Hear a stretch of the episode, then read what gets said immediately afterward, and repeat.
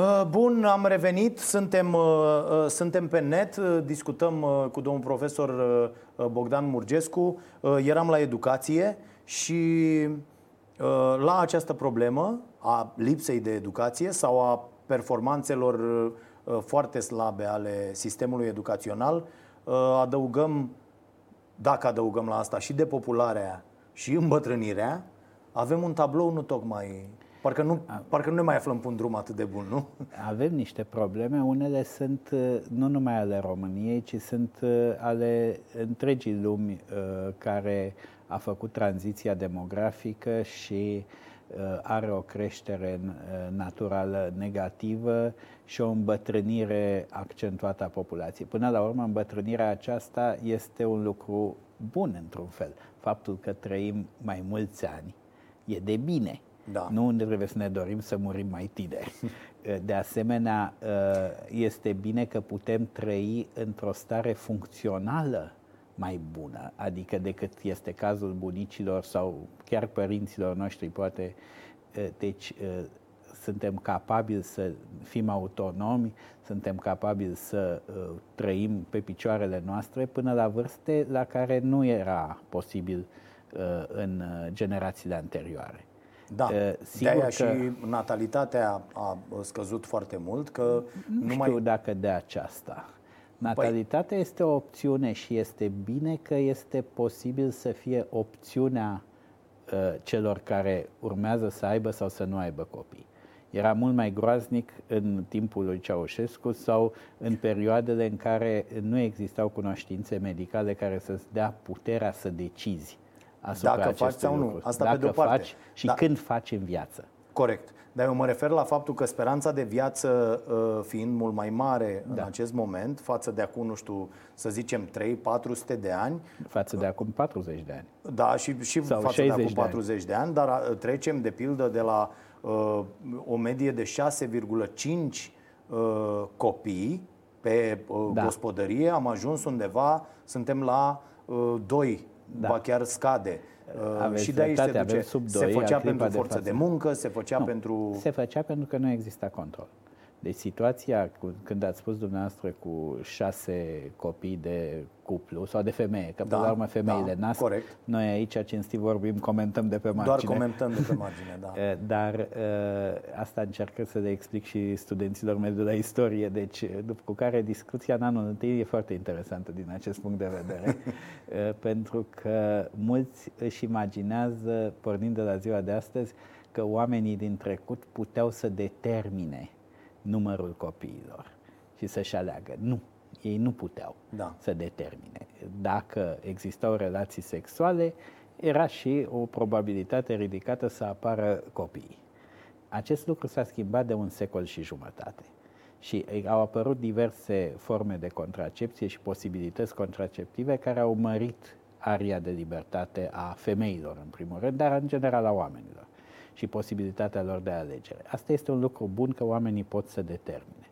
Rămâne de văzut după aceea care sunt stimulentele, care sunt elementele care conduc la decizia uh, cuplului sau, după caz, a femeii singure de a avea sau nu a avea copii.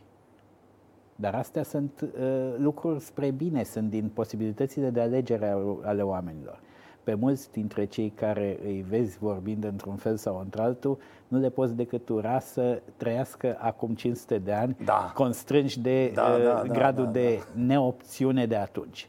Unde... Da, într-adevăr, într-adevăr. Da. Bun, și, uh, și atunci, dat fiind că avem această problemă cu îmbătrânirea care la noi nu e o îmbătrânire ok pentru că sunt uh, localități întregi. La noi este unde... agravată și de uh, emigrație. Asta e problema. Da. Parcă deci suntem după este... război în da. unele localități. Treci prin unele localități, da. de exemplu, am fost prin Moldova, prin alte zone, mm. este uh, uh, bâzie, dacă vreți să-l... A, așa. Mm. Uh, sunt zone în care zici că suntem în război și în uh, sat mai sunt doar bătrânii uh, care au grijă de 2-3 copii da. și uh, cam atât. Da. Asta este o parte întristătoare și uh, este o problemă. Dar, după părerea mea, este un trend uh, care va fi global, este deja global.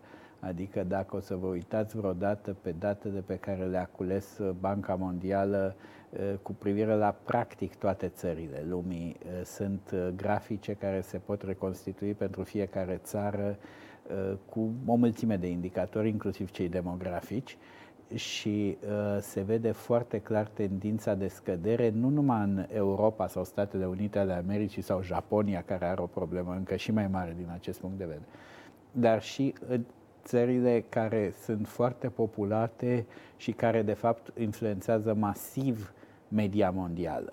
Uh, mă refer aici la China, dar de asemenea la India, dar de asemenea și la multe alte țări din Asia de Sud sau din alte părți ale lumii care sunt țări cu 100-200 de milioane de locuitori, adică țări care efectiv uh, contează în această medie.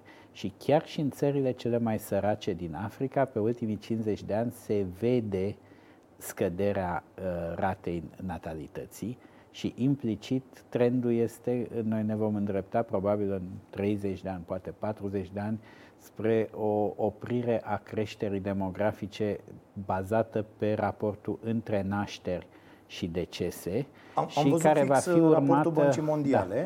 Da. Ah, e, e prezentat. Da. da, raportul Băncii Mondiale spune pentru că există foarte multe lucrări ale uh, în general există ecologiști, tot felul de oameni care uh, trag semnale de alarmă nu de fiecare dată ok.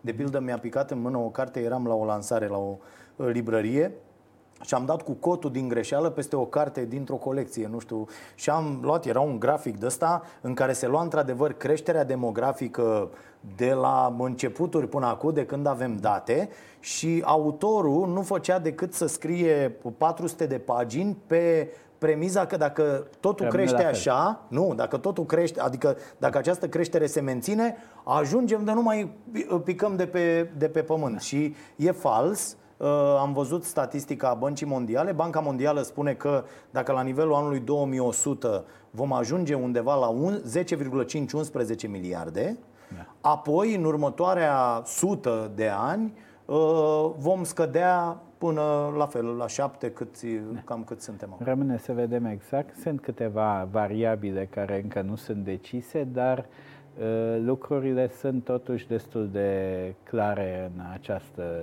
direcție și vom avea această scădere. Va mai fi o parte din creștere, va fi determinată de prelungirea speranței de viață, da, mai da, ales da, în țările fel, unde mortalitatea încă este rapidă și uh, asta, dar tot se va schimba. Tot, tot va scădea. Da. Puteți să-l puneți pe canapea și îl puteți să-l lăsați să buzie. Da, eu totuși dacă... vreau să-l închid și nu A. văd că nu s-a Ok. Pe canapea lăsați-l că, nu mai, că el buzie pe, pe masă.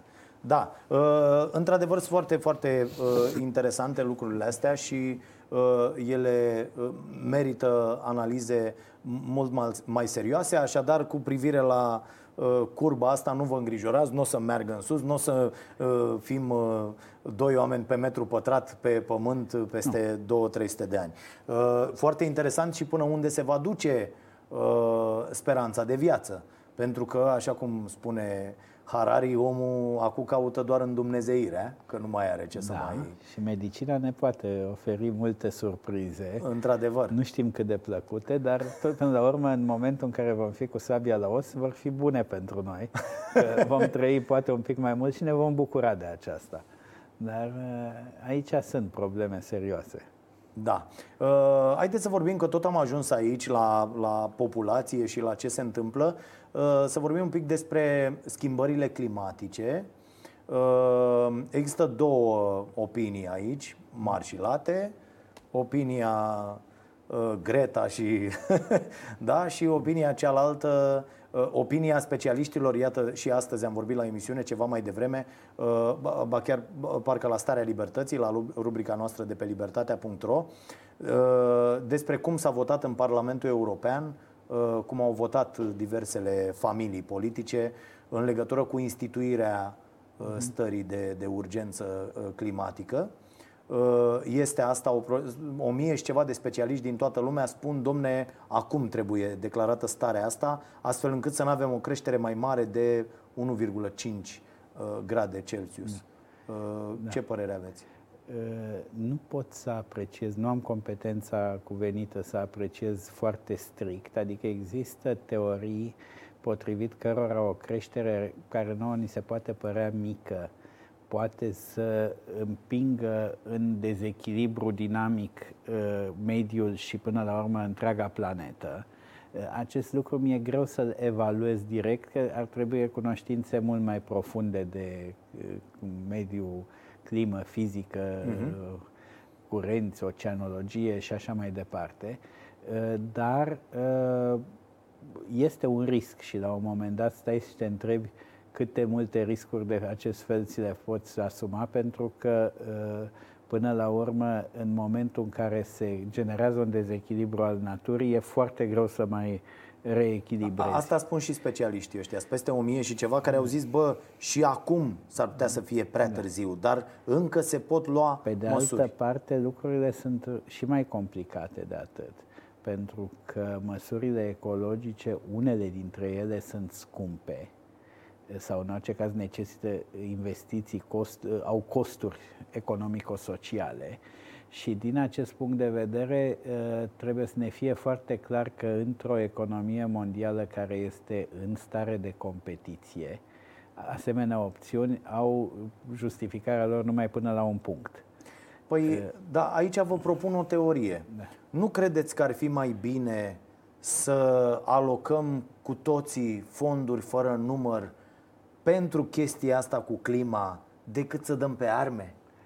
Este, N-ar fi mai este mișto? o chestiune foarte interesantă, doar că uh, pentru asta ar fi nevoie de o entitate uh, macropolitică la nivel global. Da. Și în clipa de față nu suntem acolo. Adică în clipa de față suntem la o lume care este divizată în uh, într-un număr important de state, nu toate statele sunt perfect autonome, dar unele dintre ele sunt și practic nu există o capacitate eh, politică de concertare eh, suficientă la nivel mondial ca să ai o administrație globală. Adică în loc să ne dezbine granițele astea nu mai bine le considerăm, nu știu, ca fiind ceva pur cultural, administrativ, pur și simplu Bun, și punem este... toate eforturile, pentru nu că eu asta nu că, înțeleg. Nu uitați că ăsta este proiectul european, dar care își propune acest lucru pentru o parte a lumii, care este, să zicem, o zecime sau și mai puțin de o zecime din lume. Da, evident că lupta asta nu poți să o dai, că nu poți să lupte, nu știu, Statele Unite pentru uh, uh, o climă ok și China să zică nu, că nu, nu se poate face decât există cu tot globul, un risc, nu? Există un risc și sigur că trebuie să fie toată lumea on board sau, mă rog, suficient de mulți ca ceilalți până la urmă să se alinieze. Dar uh, n-am ajuns încă acolo. Eu cred Când? că... Am, am putea să ajungem? Când? Adică Uh, eu mă uitam sper, și la defilările astea, pe mine sper. mă deprimă foarte tare defilările militare nu. și plimbatul ăsta de arme de colo-colo. Nu mi se pare grav, adică până da? la urmă uh, e un lucru care poate să fie acceptat relativ ușor. Există un public și pentru acestea, există niște instituții care funcționează și în acest sens. Unele dintre ele chiar funcționează mai bine decât alte instituții ale țării. E adevărat, dar eu m-aș înrola mâine, aș lăsa tot și m-aș înrola mâine în armata pentru salvarea planetei. Mâine. Înțeleg. Aș da. lăsa tot și aș pleca. Da. Uh-huh. Nu m-aș înrola niciodată în viața mea să omor alți oameni. Dar să-i salvez pe unii, m-aș înrola imediat. depinde.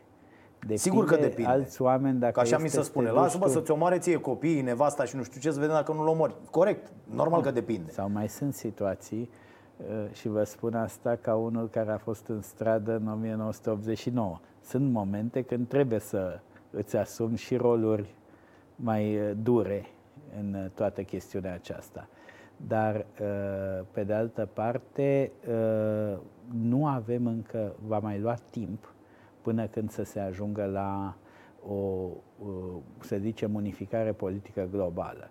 Gândiți-vă, uitați-vă la Europa. Europa, totuși, e o poveste, Uniunea Europeană e o poveste de mare succes este, uh, dacă o comparăm cu tot ce era înainte de al doilea război mondial, cu gradul de diviziune, de războaiele interne europene, uh, tradiția de război, de dușmănii și așa mai departe, e o poveste de foarte mare succes care a fost posibilă după două experiențe dramatice, că cele două războaie mondiale au fost generate în Europa, și uh, purtate în mare parte în Europa, chiar dacă ele au fost mondiale în sensul că au atins și celelalte continente și al doilea chiar a avut o parte asiatică cât se poate de serioasă. Dar uh, Uniunea Europeană este o poveste de succes, dar gradul de integrare politico-economică în Uniunea Europeană sau politică mai ales, încă este departe de a fi complet. Da. Uh, și încă... îngrijorător și ce se întâmplă pe aici. Și au Cazurile astea, și Turcia, Ungaria... Uh, cazul Brexitului, da, chiar Brexit-ul. care, uh, așa, diverse forme de euroscepticism sau chiar uh, încercări de sabotare a unei integrări mai mari și nu numai din partea euroscepticilor, deci povestea este complicată. Dacă ați pune acest lucru și într-un context global, ar fi și mai complicat. Bașca, după aia că există și niște consecințe cu privire la sistemul democratic pe care l ai, Europa a putut să-și dezvolte un model social și până la urmă un model și chiar și ecologic stă mai bine decât alte părți ale lumii, chiar dacă încă datorită nivelului de industrializare și densității populației pe kilometru pătrat, are probleme în ceea ce privește mediul, dar parametrii aceștia s-au îmbunătățit în ultimii 50 de ani dar în ce, Europa. Ce credeți că ne-ar putea face să înțelegem Uh, uite, dacă situația asta cu clima, eu îmi doresc să nu fie atât de grav, pe cum uh-huh. spun oamenii ăștia, uh, și stau, mă uit la, la copiii mei, mă gândesc că ei, na, o să aibă și ei copii, poate îi prind și eu, și ăștia o să ne întrebe, bă, ne-ați lăsat cu un ceas care merge înspre zero și că probabil o să se poată uh, uh, spune la un moment dat, bă, mai avem atâta, până când da. e gata. Și probabil o să fie, nu știu, galopant uh, uh, totul spre, spre zero. Și să termină cu toată treaba asta. Uh, am putea deveni conștienți uh, sau oamenii zic, ai mă, lasă-mă că pământul e de atâta timp, o să mai stea ce, a, e, mai... Bine, cum, cum? Există și posibilitatea extincției numai a unor specii și ca Corect. pământul să rămână după aceea funcțional pentru alte specii. E adevărat. Da, vom vedea. Eu sper să nu vedem acest lucru, dar... Pentru, pentru supraviețuirea unor, doar unor, a unor specii de oameni e posibil să ajungem nu. acolo? Întâi că adică oamenii... să, să fie nu, din nou mai multe să, specii de aici, oameni? Acest lucru n-aș merge, pentru că oamenii sunt totuși o specie. Există grupuri de oameni, există națiuni, dar suntem biologic aceeași specie. Acum. Acum Dar n-a fost și, întotdeauna așa. Ba, de foarte multă vreme da, cam a fost. Da, da. Adică există discuțiile că au existat încrucișări și între Homo sapiens și neandertalieni, uh-huh, ceea ce până uh-huh. la mhm. urmă posibilitatea de a produce urmași în comun este o parte de a dovedi că ești aceeași specie. Da. Eh, ceea ce nu este posibil cu animale din alte da, specii. Dar în istorie au rămas drept uh, specii diferite. Bine, mă refer aici... la teoria aia că, domne, dacă avansează tehnologia atât de mult, oamenii cei mai bogați, încurajați și de sistemul economic și de ce se întâmplă, vor sta în niște orașe de-astea izolate cu totul și ceilalți oameni săraci care vor, a, se vor lupta pentru supraviețuire și pentru hrană în afara acestor. Există o Și cu timpul se vor depărta, adică fiecare va dezvolta. Bine, aceasta este o viziune a polarizării la nivel global. Nu cred că vom putea merge acolo. Cred că cine își imaginează aceasta își face iluzii. Dar există și o posibilitate destul de ciudată, nu știu dacă ați citit Asimov. Da. Uh, Asimov are într-unul din romanele sale uh, imaginea unei lumi solaria, uh-huh. unde oamenii trăiesc în izolare, slujiți de diversi roboți și având chiar probleme fizice ale apropierii de celelalte persoane. Uh-huh. Cred că aceea este o viziune mai apropiată de viitor decât, decât această viziune a unei lumi în care ar putea să excludă fizic uh, pe majoritatea oamenilor. Deci aici cred că nu ne îndreptăm spre aceasta, nu este exclus riscul, dar cred că tensiunile ar fi prea mari și totuși omenirea nu va merge în direcția aceea. Cât de mult a contribuit, că e clar că avem niște probleme, din punct de vedere uh, climatic, clar sunt niște da. probleme, adică a, nu știm cât de grave sunt în acest moment, deși specialiștii ne avertizează că sunt foarte, foarte grave. Din moment ce se discută la nivelul Parlamentului European și se votează Europa este mai conștientă da, ecologic declararea mult sau nu, decât uh, alte părți ale lumii. Da. E, cât, cât a contribuit la aceste probleme uh, globalizarea asta și goana asta dementă, competiția asta dementă pentru a oferi mâncare din ce în ce mai ieftină și din ce în ce mai proastă, cu Mâncarea toate... din ce în ce mai bună. Cum? Mâncarea e din ce în ce mai bună. Din ce în ce mai bună, din ce punct de vedere? Din toate punctele de vedere. Așa. Și ca varietatea gusturilor și ca nivel de, uh, de mâncare sănătoasă. Aici să știți că trăim mai bine decât au trăit oamenii din trecut. Sănătoasă în ce sens? Că șaorma de la colț nu e deloc sănătoasă. Nu este poate de, deloc sănătoasă, uh, Cola dar șansa, și Pepsi și șansa să, luați, să luați niște viermi uh, temeinici care să vă dea peste cap uh, stomacul și eventual toată sănătatea e mai mică decât uh, în trecut. Decât în trecut ne referim... Că nu era așa urma și se luau alte lucruri uh, mai puțin controlate. Da, da, iată, avem obezitatea cu care se confruntă da. mare parte din planetă. E o boală care, din păcate, omoară mult mai mulți oameni decât uh-huh. războaiele. Citeam o statistică zilele trecute, la nivelul anului 2016, războaiele, terorismul, genocidul uh-huh. au ucis 90.000 uh, de oamini pe planetă. În anul 2016. În, în 2016, iar uh, obezitatea și bolile coronariene, uh, 15,5 milioane. Ați spus și bolile coronariene, tocmai da. pentru că obezitatea nu e singură. Da, da. Uh, este de multe ori agravează anumite alte afecțiuni. Da. Alte afecțiuni. Sigur că da, e o problemă. Și e o problemă însă a traiului bun și a plajei de opțiuni. Pentru că, sigur, există o discuție că obezitatea este și în mai mare măsură, nu ne zice nici privilegiul, nici apanajul, dar totuși e mai bine reprezentată la păturile care au probleme de buget, adică au mai puțin bani da. și că cei care au mai multe resurse încep să se mute gradual spre ceea ce numește, se numește healthy food, da. mâncare sănătoasă și o anumită conștiință a ținerii uh, curelor, de slăbirea da. sau, sau schimbării modului de viață cu totul. Da, da mă rog. Dieta ca un mod de viață, da. da. Eu, eu vă spun aici că le-am ținut pe toate. Noi avem un proiect cu starea sănătății, un proiect educațional și uh-huh. am experimentat multe dintre ele Uh, uh, inclusiv pe mine și nu cred că există diete, nu funcționează. E un doctor japonez care spune foarte bine orice dietă funcționează până la momentul în care nicio dietă nu funcționează. Da? Uh, bun, haideți să vă propun să schimbăm subiectul și să vorbim despre România la 30 de ani de la Revoluție.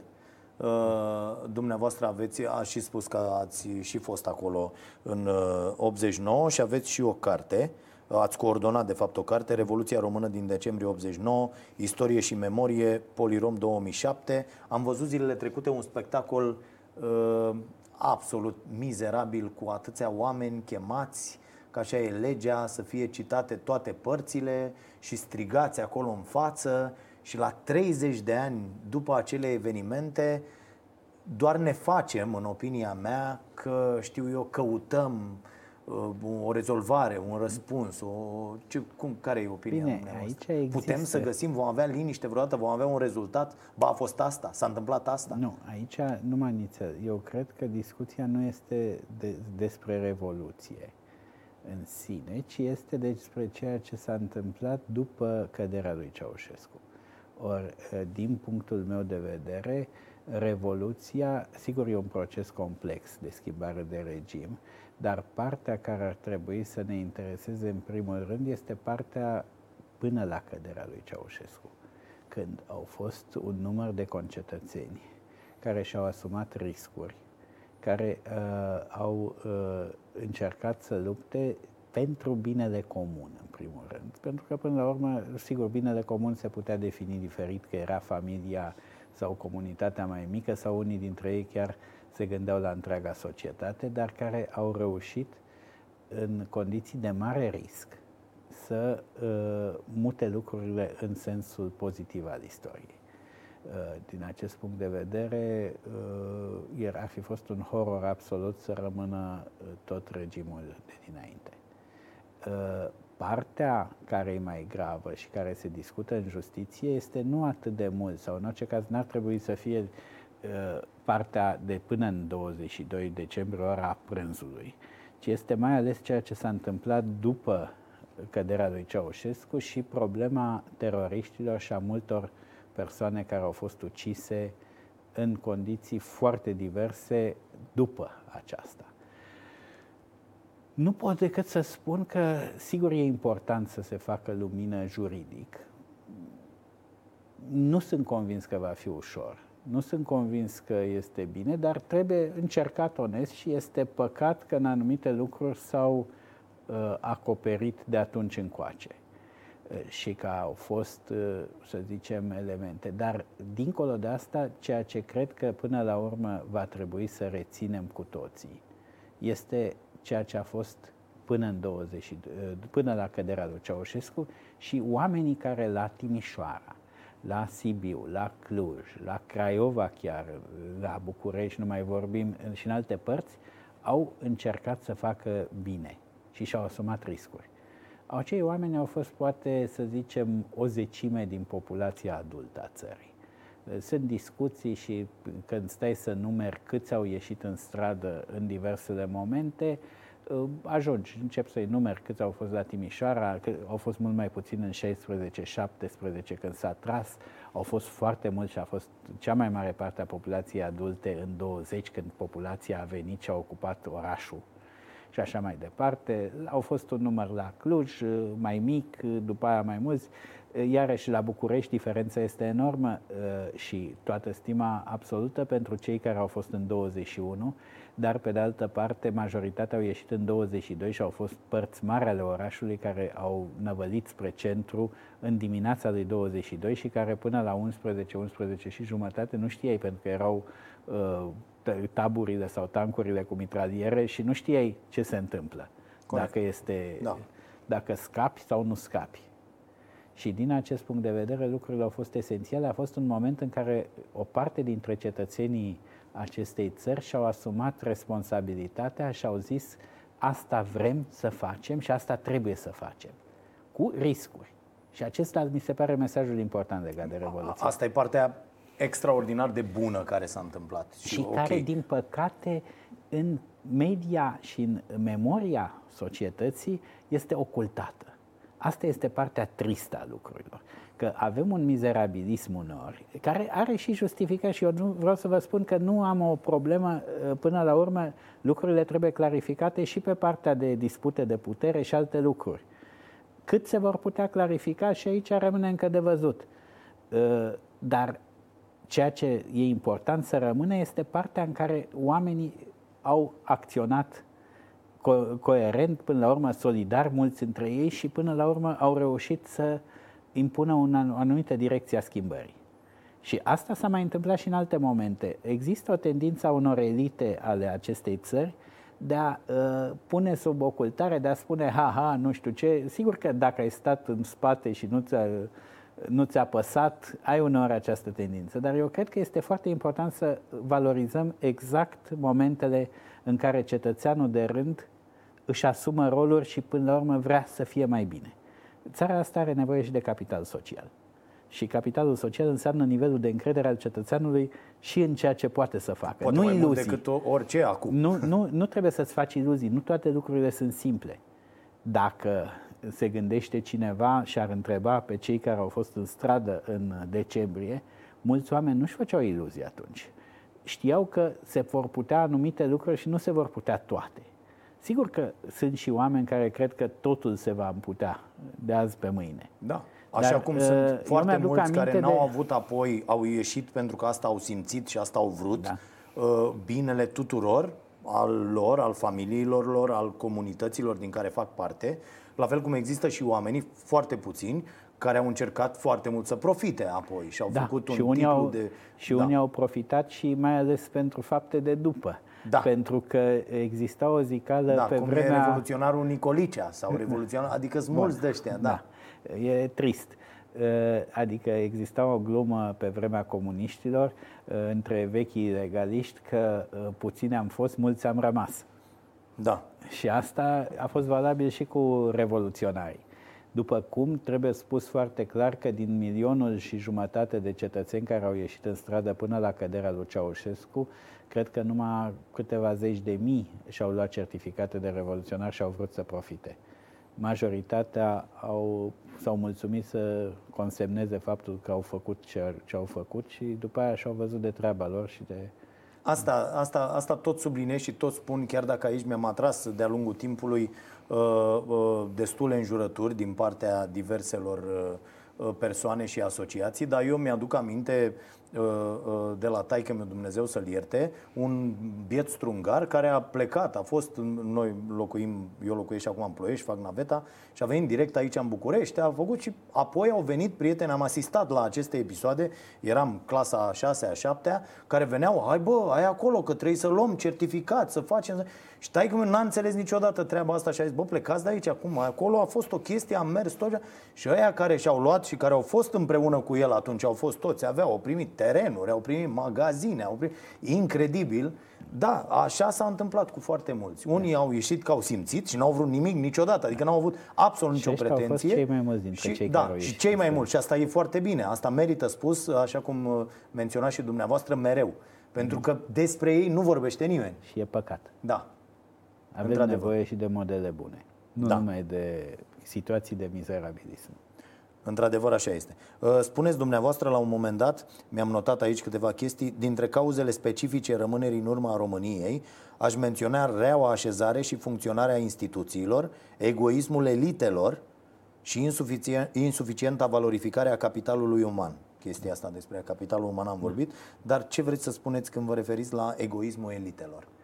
La faptul că atât cât știm în istorie, Uh, majoritatea elitelor au fost destul de puțin preocupate în termeni real, nu declarativi, de uh, viața majorității concetățenilor. Da. Acest lucru se vede destul de bine și în vechiul regat, uh, unde nivelul de analfabetism, nivelul de boli sociale și așa mai departe era enorm și unde am avut una din ultimele răscoale țărănești majore în secolul 20, ceea ce este o rușine națională, ca să zic așa, uh, s-a văzut destul de dur și în interbelic, uh, s-a văzut destul de mult și în epoca noastră, unde avem concetățeni foarte mulți care, sigur, pot să spui că uh, uneori sunt, uh, nu gândesc destul de profund, votează pe cine nu trebuie, etc., etc., dar soluția rațională este să nu-i lași în urmă, ci să-i ajut să se ridice. Și când îi ajut să se ridice, o să ai și cetățeni mai responsabili, mai productivi și, într-un anume sens, societatea va fi mai, pe o bază mai solide. Uh, credeți, eu nu cred, dar vă întreb, credeți că Uh, se menține această... Pentru că eu o observ în societate și în declarațiile așa ziselor elite, pe care când au adoptat această poziție, eu deja nu le mai consider elite, dar mă rog, uh, pozează. Bine, aici adică avem eu nu mă refer la elite în sens valoric, ci în sens sociologic.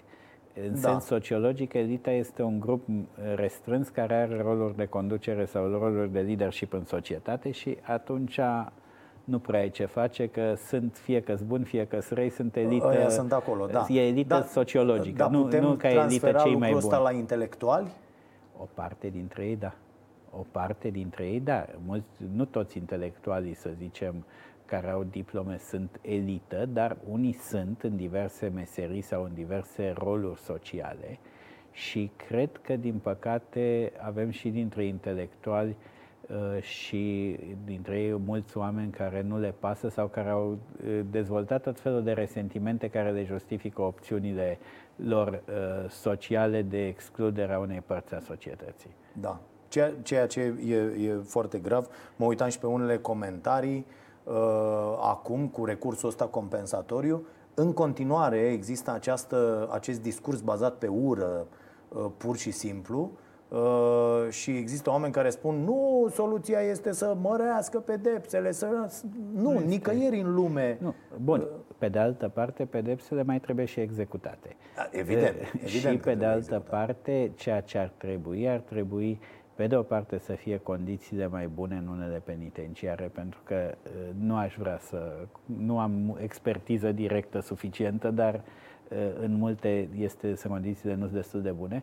Pe de altă parte, să existe un efort de a încerca măcar, poate și de a reuși cu o bună parte, să-i reabilitezi, să-i faci să devină cetățeni uh, care să nu fi devină recidiviști, ci să încerce Asta să se integreze într-un Trebuie sens să pozitiv la cauze. în Asta nu, nu cauzele e... sunt greu de mers întotdeauna, că ceea ce a fost o crimă sau un, o infracțiune la un moment dat, nu te mai poți întoarce la ea, dar trebuie să mergi și să încerci să-l reabilitezi pe cetățeanul respectiv, pentru nu neapărat din caritate numai, ci și pentru că ăsta este interesul societății în ansamblul său.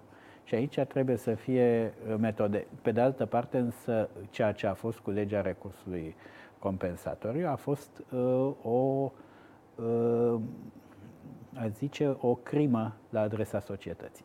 Adică acolo am avut, de fapt, un grup de, uh, să zicem, lobby al infractorilor. Corect. Care au legiferat asta. Da. Și asta trebuie Ați să văzut acum poziția PSD-ului care zice, a zis uh, zilele astea este incredibil, acum există altă direcție.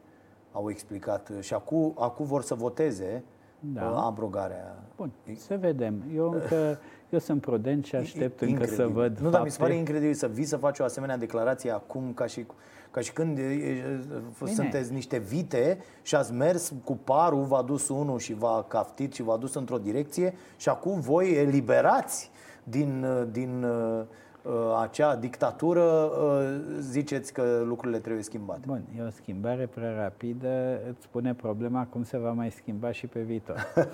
Corect, așa e. Uh, la fel, o chestie care mi s-a părut chiar amuzantă, ați spus că unele țări s-au dezvoltat prea repede, de-aia am rămas noi în urmă. Bine, aceasta nu a fost neapărat o afirmație. Sigur că, într-un fel, accelerarea dezvoltării economice da. a dus și la mărirea decalajelor în general. Dar aici nu poți să-i acuz pe cei care s-au dezvoltat mai repede sau mai bine. Aici trebuie să încerci să ții pasul, chiar dacă uneori e greu. Uh, există și percepția asta și profit de faptul că vă aflați aici să ne răspundeți cât de uh, scurt puteți la această. Uh, există o imagine a multora despre o Românie ferică, România interbelică, România, domne, ce era atu, așa ar trebui să stea lucrurile, că așa au stat lucrurile am, uh, nu. cu noi? Nu. Deci eh, aici este o poveste un pic mai complicată. Eh, există o nostalgie a României interbelice care a fost cultivată de mai multe grupuri sociale. Unii dintre ei sunt reprezentanții grupurilor lovite de regimul comunist eh, care, pentru care, evident, trecutul precomunist a fost mai bun, pentru că nu era nicio plăcere să fii la canal sau să fii la Sighet sau să fii în diverse alte locuri așa, sau măcar să fii deposedat de pământ, de casă, de uh, fabrică sau de diverse alte lucruri. Deci, în mod clar, au existat grupuri sociale care au pierdut în timpul regimului comunist sau au fost lovite de regimul comunist și care au dezvoltat o anumită nostalgie a uh, interbelicului.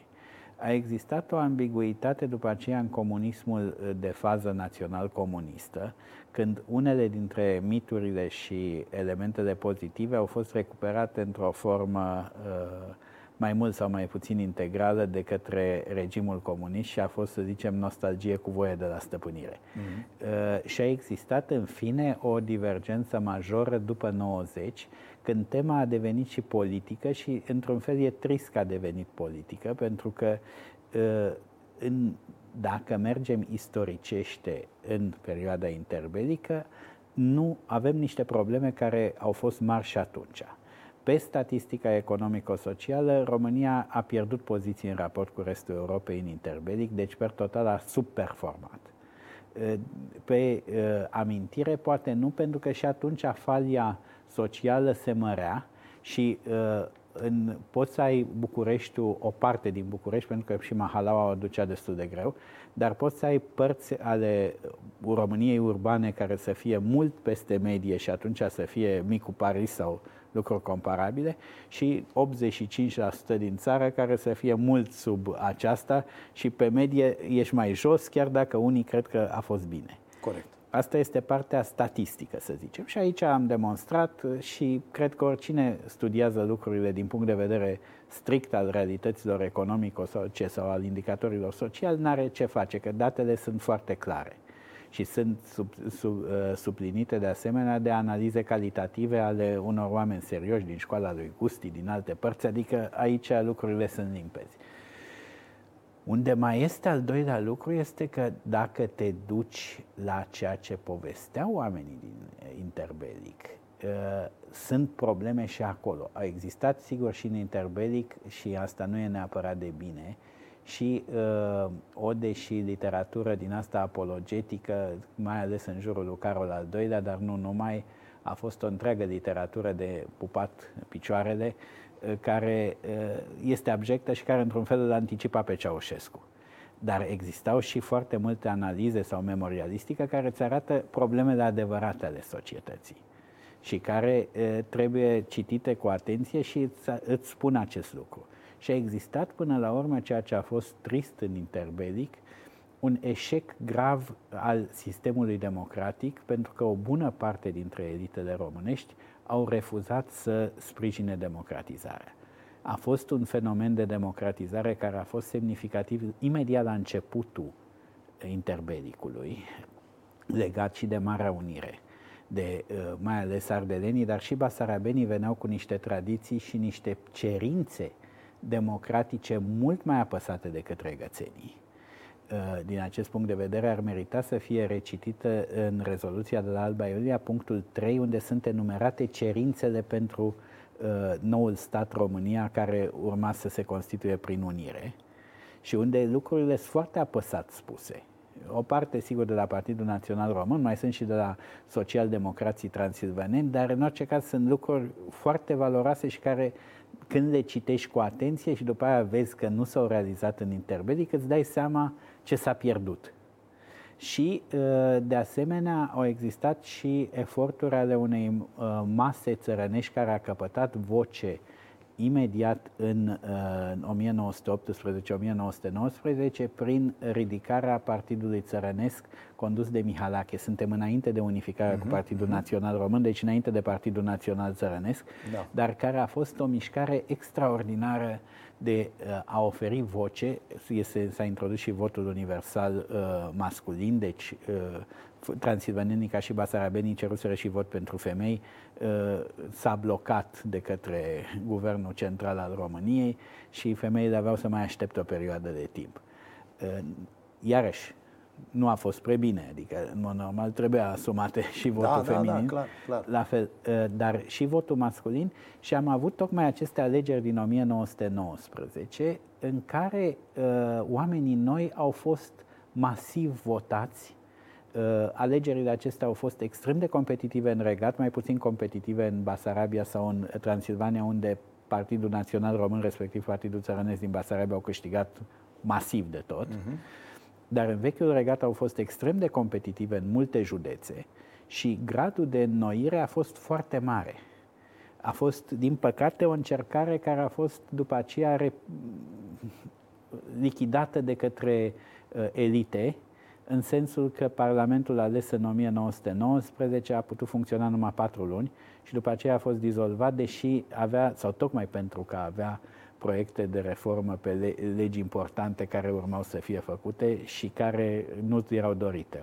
O reformă agrară mult mai radicală, o reformă a chiriilor, erau mai multe lucruri care au speriat pe cei care doreau un regim mult mai autoritar. Și după aceea, după alegerile din 1919, uh, care au fost singurele în care guvernul n-a câștigat, uh, au fost, toate alegerile au fost câștigate de guvern pentru că guvernul schimba administrația, administrația mâna uneori cu da? excese. Cunoaștem uh, și acum modelul.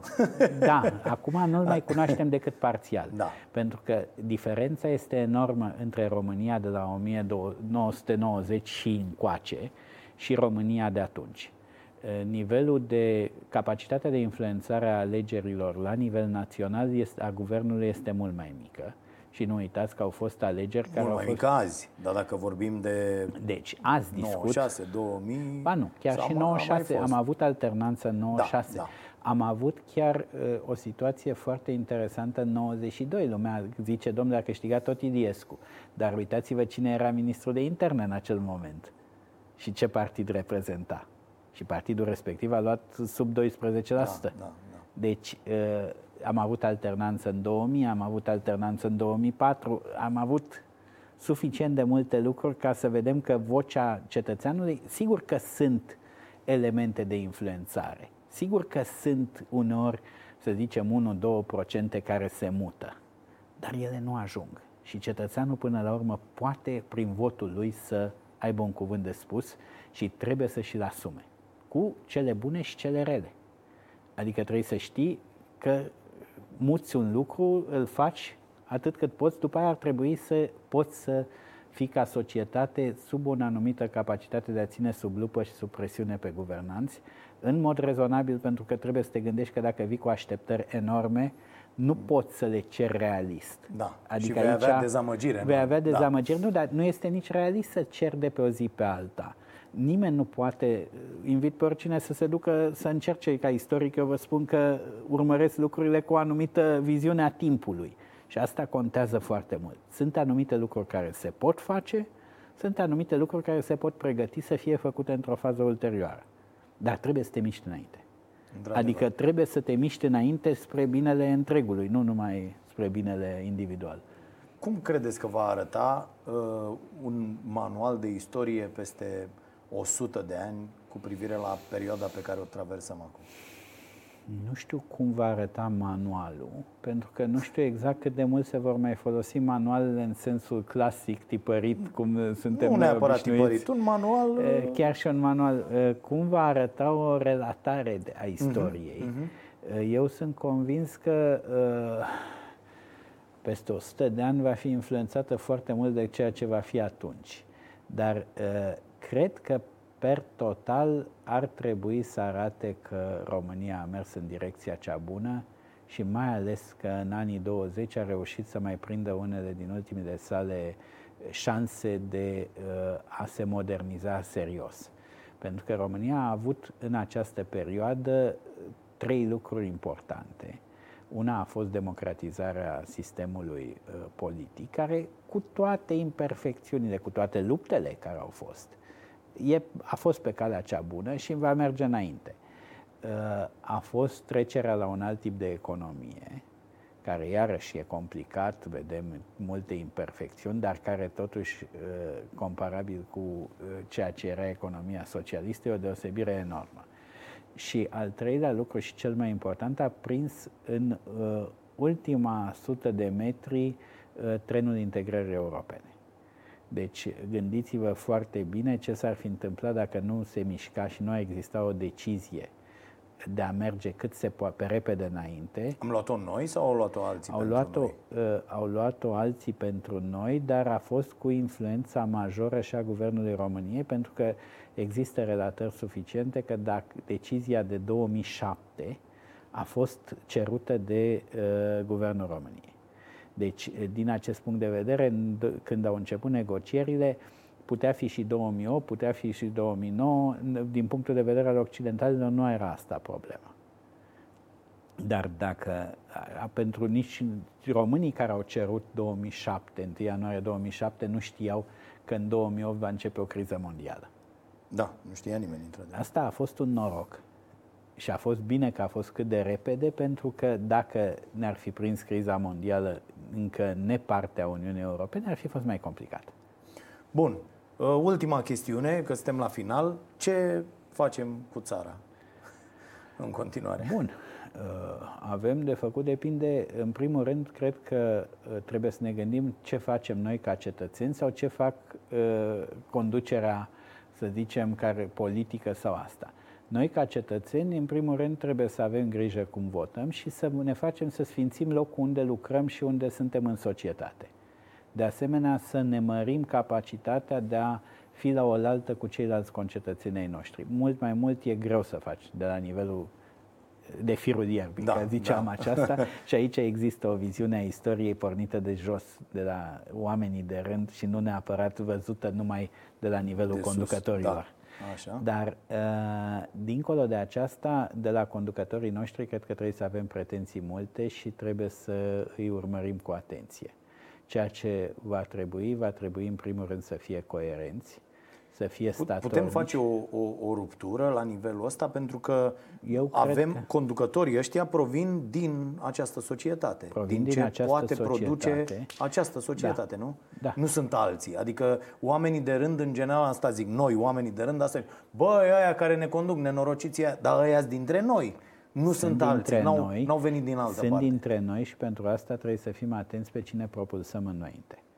Trebuie să existe o anumită viziune asupra Da, oamenilor ați pe văzut, care... în ultimii 30 de ani, mulți au fost propulsați de aceste organizații mafiote numite partide cu sprijinul unor servicii. Da. Nu prea a fost cuvântul nostru cine ajunge să fie votat sau să nu, fie cine pe liste. Mhm. ajunge să fie pe liste, poate nu în egală măsură. Sistemul n-a fost... Cine uh, este pe listă, da. Adică ce listă votați. Da. Și aici e loc de mai bine.